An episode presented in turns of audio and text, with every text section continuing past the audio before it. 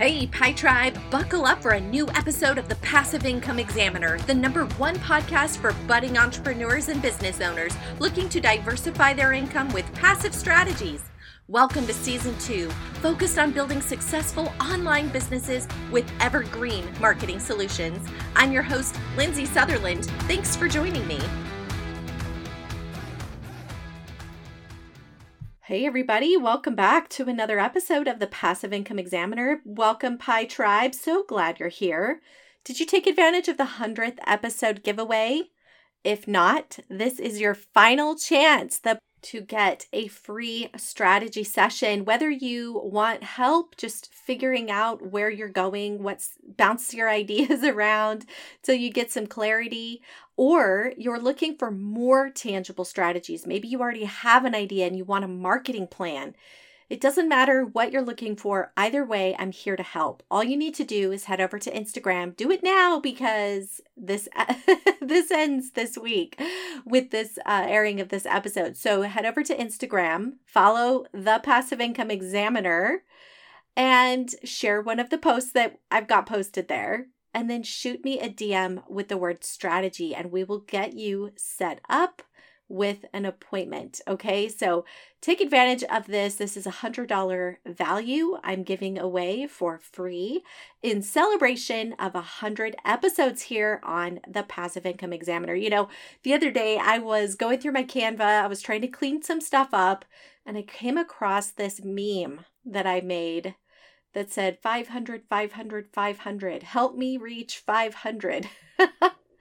I remember when I made that, I was on a mission to hit 500 downloads. My friends, we have over 10,000 downloads now, and it's been less than two years since this podcast launched.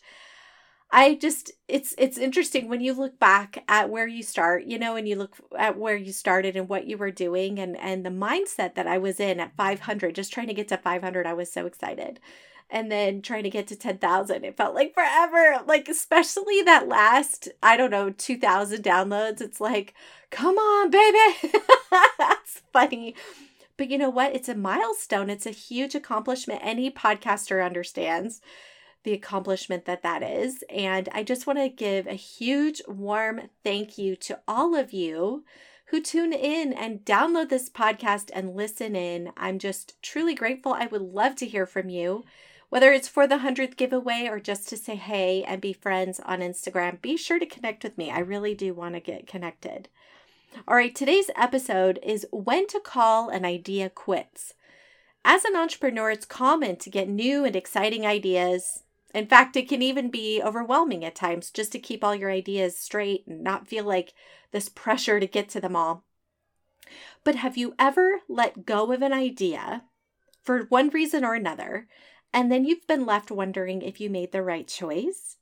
Perhaps you felt shrouded in some mild guilt, wondering if you should have pushed forward, or worse, maybe soon after you called it quits, you saw someone else with your idea in the marketplace and kicked yourself for not persevering. At one time or another, every entrepreneur has moments like these. Today, we're talking about how you can tell if it's time to throw in the towel or push yourself onward, and how to overcome the debilitating shame or guilt that may hold you back from succeeding in another way. Today, we're going to talk about three specific measuring sticks that you can use to test your idea. All right, let's dive in. So, recently I was chatting with an entrepreneur who mentioned she had an idea that she hadn't run with, and when she went back to pick it up later, she realized it no longer reflected who she was and what she was about. So she dropped it altogether and moved on to pursue something else that was much more in alignment with herself. Conversely, I listened to an episode of the podcast Big Money Energy. Honestly, I listened to this podcast probably a year ago and it has stuck with me to this day. Like writing this episode out, I remembered this story. That's how significant it was. I recommend listening to it. It's a great episode. I'll make sure to link it in the show notes so you can listen to it. He featured uh, Ryan Serhant is the podcast host, and he featured Daymond John, who's the founder of Fubu Clothing Company. who shared his on and off love affair with the apparel business. He experienced failed businesses along the way, but he kept coming back to the apparel industry where he addressed musicians, and eventually his perseverance paid off hugely. And he attributes his success to following his why. So these two stories depict clearly one of the primary measuring sticks with which to test your idea against. Does it align with your why? The first entrepreneur knew that her idea no longer aligned with her why and felt completely satisfied letting it go, whereas Daymond kept coming back to his you know back to his idea until it aligned with his why he kept kind of pursuing it and each time it adjusted a little bit until eventually it came right down to completely aligning with his why and that's when it really took off now, discovering your why can be a mission in and of itself, right? I mean, we've all been there, and I know it's been true for me. But I will say this when an idea aligns with my core values, and the, the more clear my values have become over the years, the more success I have with my ideas. So I found this to be the case with the Freedom Business community. I've had this idea to start a membership for more than a year, but I couldn't think of specifically what I wanted it to be about who it was going to serve, and how it would tie into my overarching brand. One day, after receiving a message from one of our loyal Pi Tribe listeners who shared with me her new business idea, I knew without a doubt that I wanted to help people who are desperate to leave their current job or their income producing position and help them create a freedom lifestyle business the way that I've been able to do. Chills even came over me when I had this clarity, and since then, everything about this has flowed easily and naturally. I can relate to the pain of feeling imprisoned by a career, longing for more, longing to have the freedom to spend time with my family, to live in a beautiful place, and to adventure in nature. All the things that I had dreamt about. I wasn't willing to wait until someday and I knew there were others like me who had were who were in the same position that I was just not so long ago, jockeying around to figure out the right move, the right timing, and the right path. My why is to live my best life, be my best self, and make lasting memories with people that matter most.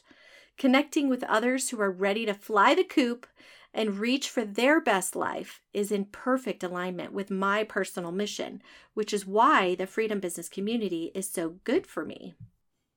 So, you see, testing your idea in this fashion is a great way to determine its worthiness, and in my opinion, is one of the most important aspects to the validity of your idea.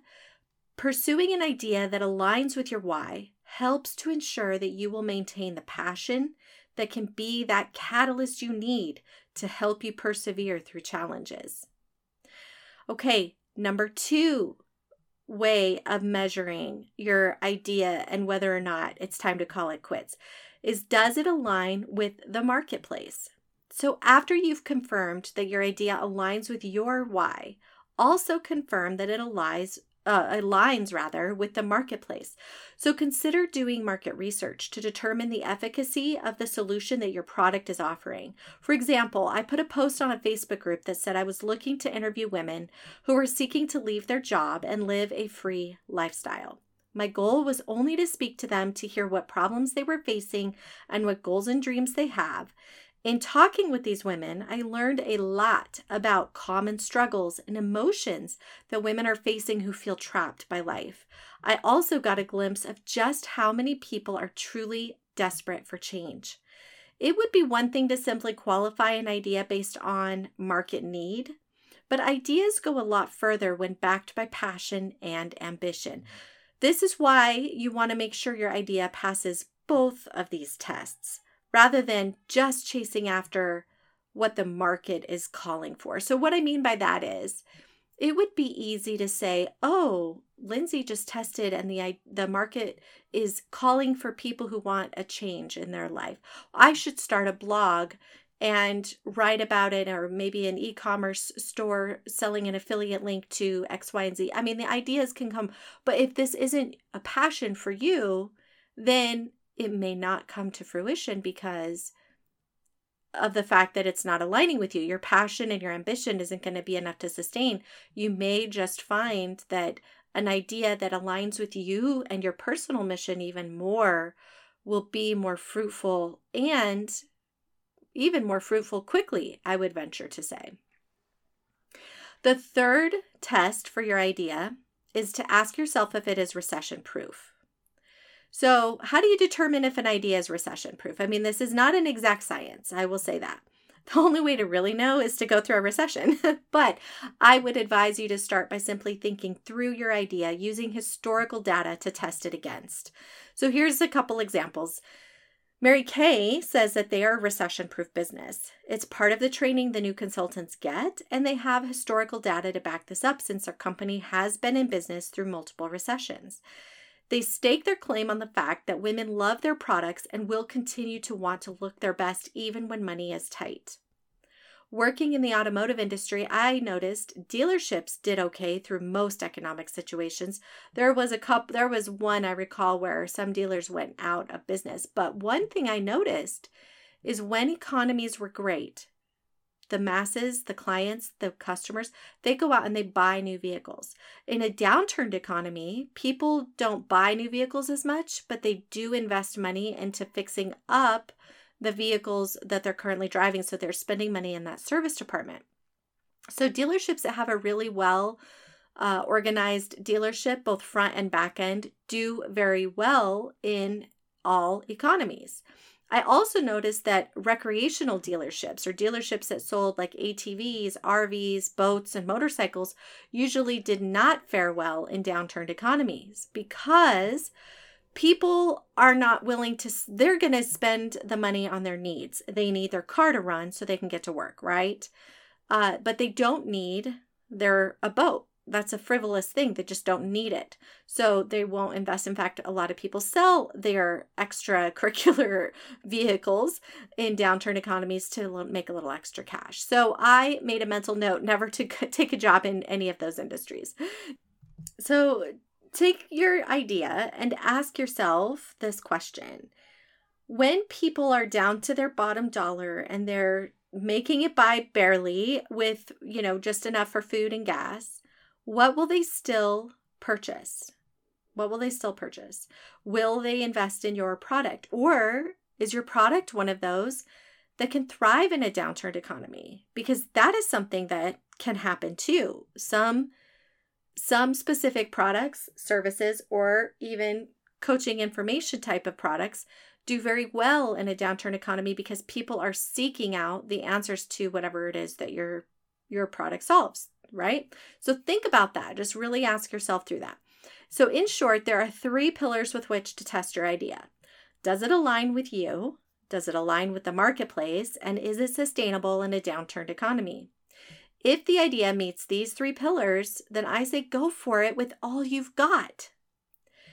Now, how do you bounce back from a failed idea? So, what is a failed idea? I think that's the first question. And in my opinion, a failed idea is just simply an idea that we deem a failure. We are the people that hold the we're the judge and the jury on that, right? We decide if it's a failed idea.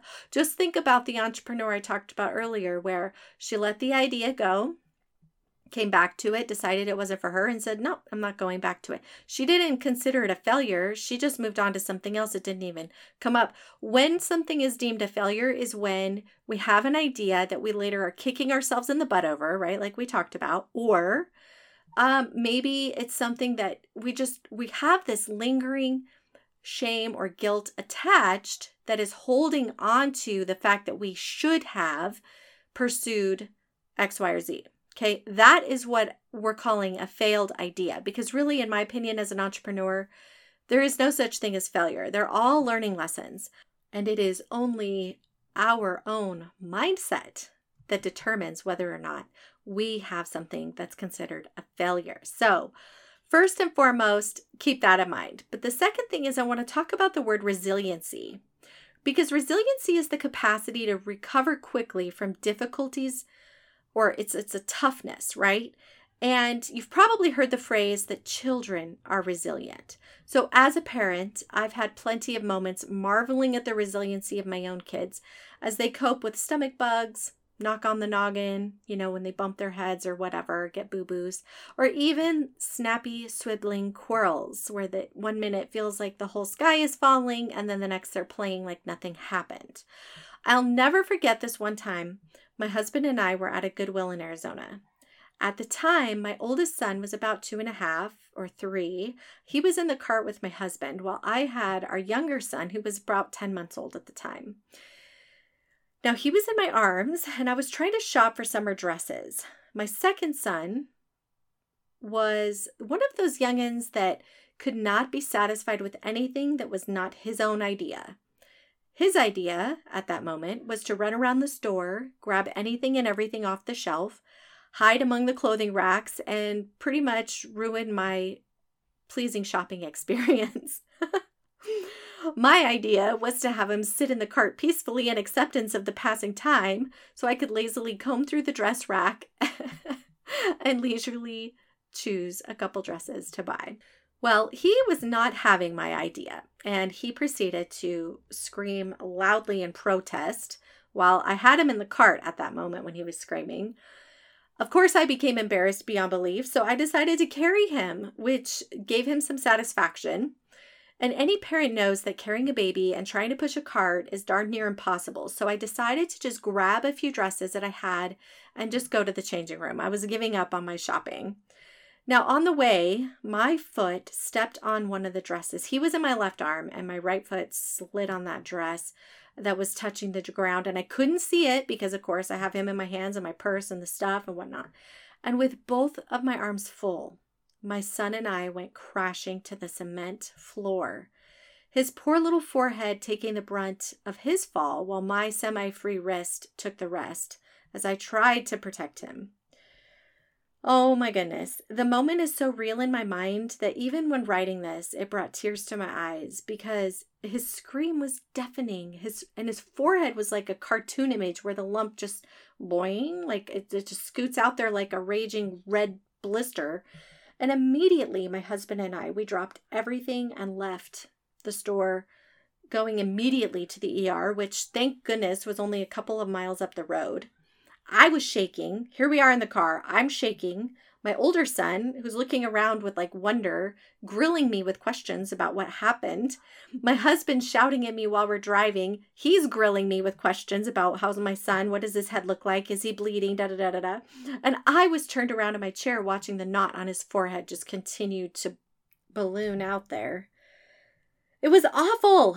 Oh, I was so grateful the hospital was so close. We pulled in, we got checked in. Thankfully, they got us in front of a doctor quickly because I don't think I could have handled that weight. I was in peril. so was my son, of course. The next part is no joke. By the time the doctor came in, my son was calm, walking around the room, exploring everything without a care in the world. You'd have thought that the whole dramatic event never happened and that I was, uh, you know, like making it up, save for the red mark on his forehead that was still a bump, okay? We had put ice on it, and that obviously seemed to help. Meanwhile, I was still in full tear mode, like certain my son was having a major brain damage moment. The doctor observed him, checked him out, held us over for some observation, and eventually let us go and gave us that checklist of things to watch out for related to head injuries. Even driving home, though, I was still feeling the effects of this experience, and I went on about it with my family and my friends, like for the next week or two, reliving it every time I told the story.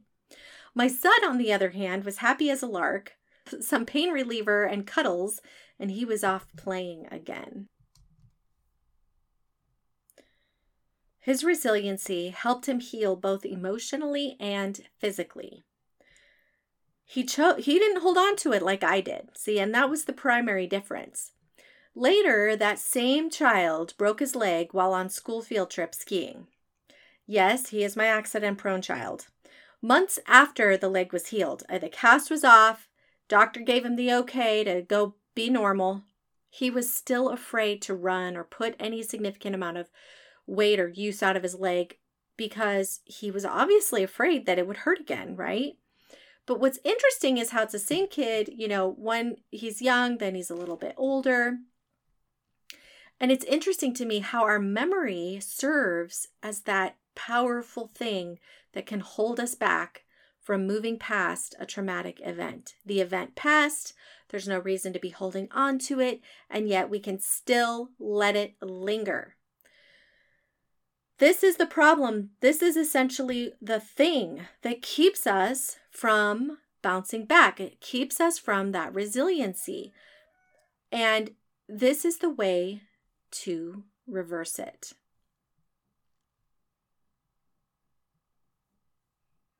Forgiveness.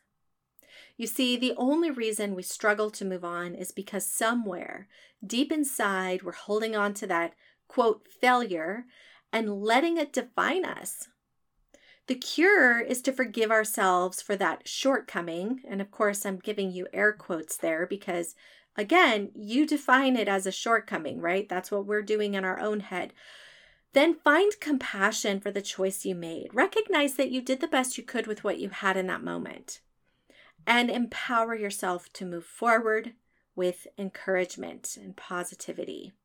Even now, I still haven't forgiven myself for carrying the dresses the way I did in a way that caused me to fall. If I had forgiven myself completely, I wouldn't be still affected by the memory. That's how you can tell if you have forgiven yourself fully. When you think about the triggering event and you no longer feel emotional, you know you've moved on. You'll feel satisfied with what happened, as in, like, okay, it just is. I, I learned from it and now I can go on anew, and that's that. There's no lingering emotion attached. All right, my friends, I hope that was helpful. Certainly helpful to uh, learn whether or not you should hold on to an idea or let it go. And if you do let it go and it somehow you can't seem to actually let it go, now you know how to move on. And until next week, I appreciate you tuning in. Bye for now. If you like Mommy So, leave a review. Thank you so much for being a loyal listener. I am truly grateful for you. And if this podcast has inspired you in any way, head over to iTunes and leave a written review. I would appreciate it so much. Thanks for tuning in and thanks for helping to spread the word by sharing this show with your friends.